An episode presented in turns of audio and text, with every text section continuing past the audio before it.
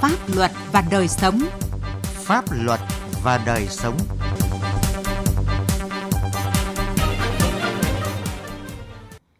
Kính chào quý vị và các bạn. Chương trình Pháp luật và đời sống hôm nay có những nội dung sau. Tham nhũng đất công, những cái hở về pháp luật, xuất nhập cảnh trái phép, lòng tham và bài học đắt giá. Trước hết, mời quý vị và các bạn cùng nghe những thông tin pháp luật đáng chú ý vi phạm hành chính trong hoạt động báo chí bị phạt tới 500 triệu đồng. Đây là đề xuất của Bộ Thông tin và Truyền thông tại dự thảo Nghị định sửa đổi, bổ sung một số điều của Nghị định số 19 năm 2020 quy định xử phạt vi phạm hành chính trong hoạt động báo chí, hoạt động xuất bản. Dự thảo đề xuất mức phạt tiền tối đa đối với mỗi hành vi vi phạm hành chính trong hoạt động báo chí là 500 triệu đồng đối với tổ chức, 250 triệu đồng đối với cá nhân, hoạt động xuất bản, hoạt động in là 200 triệu đồng đối với tổ chức và 100 triệu đồng đối với cá nhân. Dự kiến ngày 15 tháng 6 tới đây, Tòa nhân dân cấp cao tại thành phố Hồ Chí Minh sẽ xét xử phúc thẩm vụ sai phạm liên quan đến chuyển giao khu đất công gần 5.000 m2 tại số 8, 12 Lê Duẩn, quận 1 cho tư nhân. Phiên tòa được mở do bản án sơ thẩm của Tòa án Nhân dân tuyên có kháng nghị của Viện Kiểm sát, kháng cáo của các bị cáo và các đơn vị liên quan. Trước đó, Tòa án Nhân dân Thành phố Hồ Chí Minh đã tuyên phạt các bị cáo Nguyễn Thành Tài, cựu Phó Chủ tịch Ủy ban nhân dân thành phố Hồ Chí Minh 8 năm tù, Lê Thị Thanh Thúy, Chủ tịch công ty Hoa tháng 5 5 năm tù về tội vi phạm các quy định về quản lý sử dụng tài sản nhà nước gây thất thoát lãng phí. Cùng tội danh này, các bị cáo Đào Anh Kiệt, cựu giám đốc Sở Tài nguyên và Môi trường thành phố Hồ Chí Minh, Nguyễn Thành Nam, cựu bí thư quận ủy quận 2 và Trương Văn Út, cựu phó phòng quản lý đất đai Sở Tài nguyên và Môi trường, lĩnh án từ 3 đến 5 năm tù. Tòa án nhân dân cấp cao tại Thành phố Hồ Chí Minh đã bác kháng cáo tuyên y án sơ thẩm đối với 4 bị cáo có kháng cáo trong vụ án sai phạm xảy ra tại đường cao tốc Thành phố Hồ Chí Minh Trung Lương gây thất thoát 725 tỷ đồng. Hội đồng xét xử phúc thẩm tuyên y án trung thân bị cáo Đinh Ngọc Huệ, tức Út Chọc, về tội lừa đảo chiếm đoạt tài sản và tội lợi dụng chức vụ quyền hạn gây ảnh hưởng đối với người khác để trục lợi bị cáo Phạm Văn Diệt, giám đốc công ty Đức Bình 10 năm tù, tổng hợp hình phạt với bản án trước đó là 24 năm tù. Bị cáo Vũ Thị Hoan, giám đốc công ty Yên Khánh, nhận mức án 7 năm tù, tổng hợp hình phạt với bản án trước đó là 14 năm tù. Tuyên phạt bị cáo Phạm Tấn Hoàng, phó phòng kế toán công ty Yên Khánh 6 năm tù cùng về tội lừa đảo chiếm đoạt tài sản. Cơ quan cảnh sát điều tra công an tỉnh Cà Mau vừa bắt tạm giam Nguyễn Hải Đăng, 34 tuổi, trú tại huyện Cái Nước, tỉnh Cà Mau và Trần Đức Thuận, 35 tuổi, trú tại thành phố Hồ Chí Minh để điều tra về hành vi lừa đảo chiếm đoạt tài sản. Đăng và Thuận nguyên là cán bộ của một ngân hàng có chi nhánh tại tỉnh Cà Mau. Theo cơ quan điều tra, hai đối tượng này lợi dụng uy tín của mình để huy động vốn đáo hạn ngân hàng, chiếm đoạt gần 18 tỷ đồng của khách hàng. Pháp luật đồng hành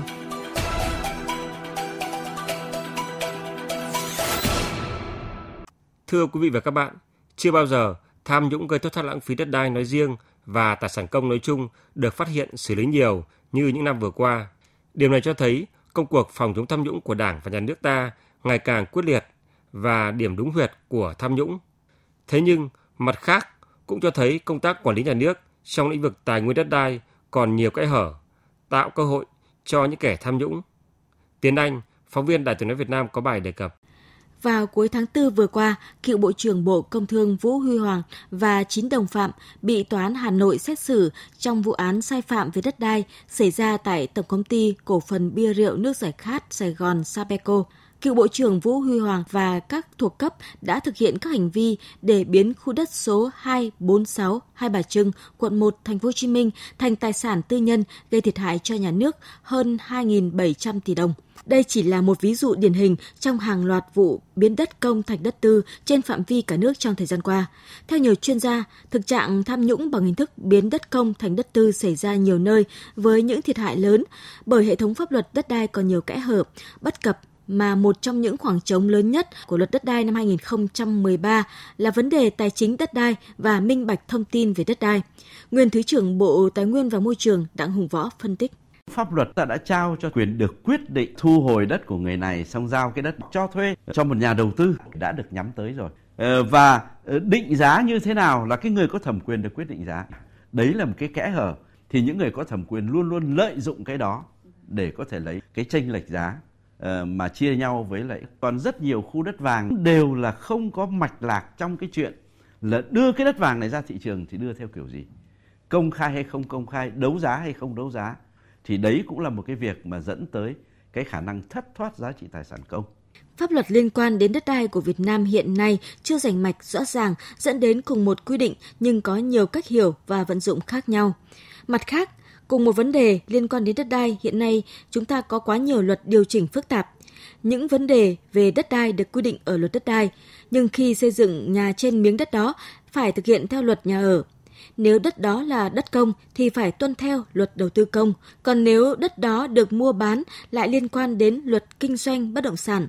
rồi sự thiếu đồng bộ trong phân công quản lý việc đất đai khi giao cho ngành tài nguyên môi trường quản lý đất, nhưng xác định thuế đất, giá đất lại do ngành tài chính ban hành. Theo ông Phạm Văn Hòa, đại biểu Quốc hội tỉnh Đồng Tháp, những lỗ hổng, trồng chéo, thiếu đồng bộ đó đã bị các nhóm lợi ích lợi dụng, tự tung tự tác để thao túng, tham nhũng, Song từ những vụ án đất công cũng cho thấy chúng ta đang buông lỏng quản lý, thiếu sự kiểm tra, giám sát, thanh tra của các cơ quan chuyên môn từ trung ương đến địa phương cái sự sơ hở trong công tác kiểm tra, đôn đốc, nhắc nhở và trong cái việc quản lý đất công của của cái cơ quan đơn vị, đặc biệt là của cơ quan quản lý đầu ngành. Trong đó có thanh tra nhà nước, giao cho những cái cơ quan ờ, quản lý lại là không kiểm tra để cho quan cơ, các cơ quan cá nhân họ tự do tung tác, cho thuê nè, rồi bán nè, rồi định giá nè, không đúng cái cái giá trị tài sản của đất công ờ, để lợi riêng tư. Ông Nguyễn Hồng Điệp, trưởng ban tiếp công dân thanh tra chính phủ nhấn mạnh, đất đai bị quan chức tham nhũng như vậy, ngoài việc thiếu hụt của cơ chế chính sách pháp luật thì có sự xuống cấp của đội ngũ cán bộ công chức cùng với cơ chế kiểm soát quyền lực chưa hiệu quả.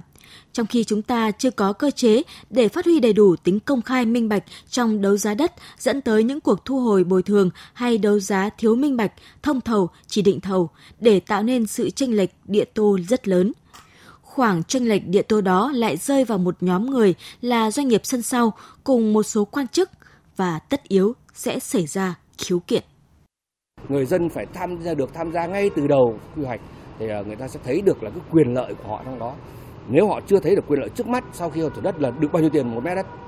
thì họ sẽ thấy được cái quyền lợi của họ và người con cái của họ sau khi cái dự án phát triển kinh tế xã hội để đi vào và họ được tham gia vào quy hoạch thì họ sẽ được tham gia vào quá trình thực hiện quy hoạch và giám sát cái việc thực hiện và sẽ hưởng thụ chính cái phần quy hoạch đó. Tại vì xét cho cùng thì nhà nước à, thu hồi đất tất cả phát triển kinh tế cũng phục vụ người dân nhưng mà bản thân cái người dân ấy họ thấy được cái quy hoạch họ thấy được cái sự công khai đấy, ngay kể cả cái việc cơn sốt đất vừa qua. Nếu như mà công khai về quy hoạch thì sẽ không có cái việc mà các cái à, đầu là à, giới à, buôn bán bất động sản người ta đẩy giá lên các vụ đại án tham nhũng đất công vừa qua chính là lời cảnh tỉnh để chúng ta cần phải hoàn thiện thật chắc chắn lồng thể chế trong thời gian tới. Bên cạnh đó, những vấn đề như quản lý hai chiều, nâng cao sự giám sát của nhân dân, công khai minh bạch thông tin về đất đai hay trách nhiệm giải trình của các cơ quan nhà nước là những vấn đề cần phải được tính toán trong việc sửa đổi luật đất đai để bịt kín những lỗ hổng pháp lý có thể dẫn đường cho tham nhũng trong lĩnh vực đất đai.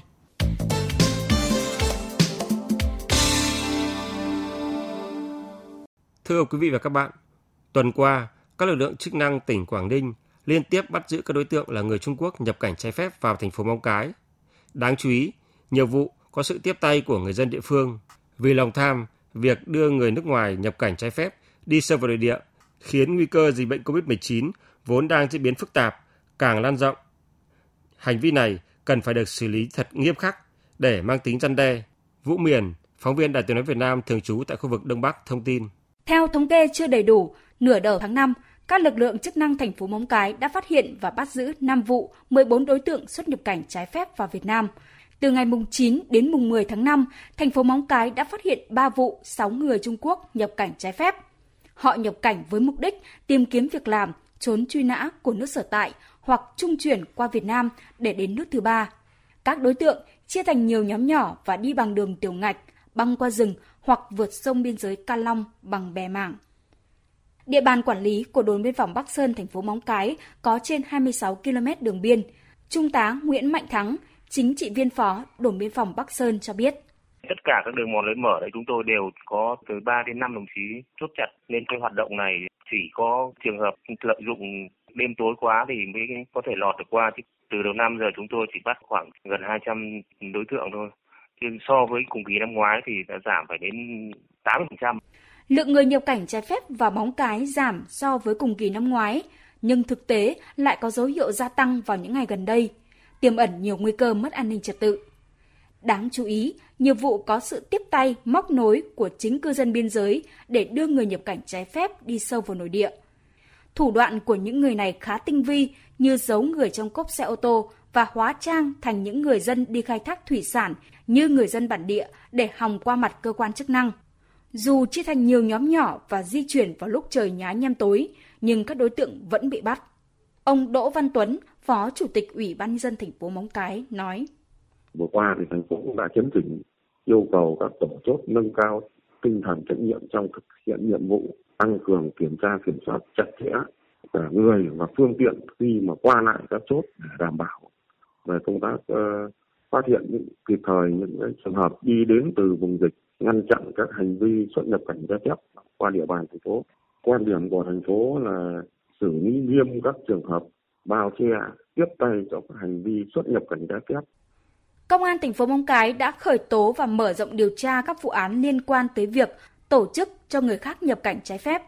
Mỗi phi vụ chót lọt, người môi giới tiếp tay sẽ nhận được khoảng 3.000 nhân dân tệ, tức là khoảng 9 triệu đồng tiền Việt Nam. Nhưng khi bị bắt, mức án cao nhất mà các đối tượng này có thể nhận là 15 năm tù giam theo quy định tại Điều 348 Bộ Luật Hình sự năm 2015. Đấy là chưa kể những tội danh liên quan nếu các đối tượng người nước ngoài nhập cảnh trái phép vào Việt Nam có mang theo dịch bệnh, làm xáo trộn đời sống và sức khỏe của người dân. Người dân cũng rất là buồn, đang cơ dịch bệnh như thế này mà cứ lan tràn là rất là khổ cho dân. Chính quyền đã vào cuộc khởi tố đấy thì cứ làm ra nhẽ răn đe những người khác nữa. Để nâng cao tinh thần trách nhiệm công dân, những ngày gần đây, các đồn biên phòng Trà Cổ, Pò Hèn phối hợp với chính quyền sở tại đã phát động phong trào toàn dân tham gia phòng chống dịch COVID-19 và vận động cư dân biên giới ký cam kết tố giác không tiếp tay cho các hành vi liên quan đến xuất nhập cảnh trái phép. Đây là những việc làm thiết thực nhưng cần có những biện pháp mạnh tay hơn với những đối tượng tiếp tay cho người nhập cảnh trái phép vào nội địa. Chương trình pháp luật và đời sống hôm nay xin dừng tại đây. Chương trình do biên tập viên Quang Chính thực hiện. Xin chào và hẹn gặp lại quý vị và các bạn trong các chương trình sau. Nếu bạn thuộc các đối tượng sau, người thuộc hộ nghèo, người có công với cách mạng, trẻ em, người dân tộc thiểu số cư trú ở vùng có điều kiện kinh tế xã hội đặc biệt khó khăn. Người bị buộc tội từ đủ 16 tuổi đến dưới 18 tuổi. Người bị buộc tội thuộc hộ cận nghèo. Cha đẻ, mẹ đẻ, vợ, chồng, con của liệt sĩ và người có công nuôi dưỡng khi liệt sĩ còn nhỏ có khó khăn về tài chính. Người nhiễm chất độc da cam, người từ đủ 16 tuổi đến dưới 18 tuổi là bị hại trong vụ án hình sự có khó khăn về tài chính. Người cao tuổi, người khuyết tật, người nhiễm HIV có khó khăn về tài chính. Nạn nhân trong vụ việc bạo lực gia đình, nạn nhân của hành vi mua bán người có khó khăn về tài chính. Khi bạn gặp vướng mắc về pháp luật trừ lĩnh vực kinh doanh thương mại, hãy đến Trung tâm trợ giúp pháp lý nhà nước nơi bạn cư trú tại 63 tỉnh thành trên cả nước để được giúp đỡ miễn phí. Hoặc hãy gọi về Cục Trợ giúp pháp lý của Bộ Tư pháp theo số điện thoại 024 627 39641 để được hướng dẫn cụ thể.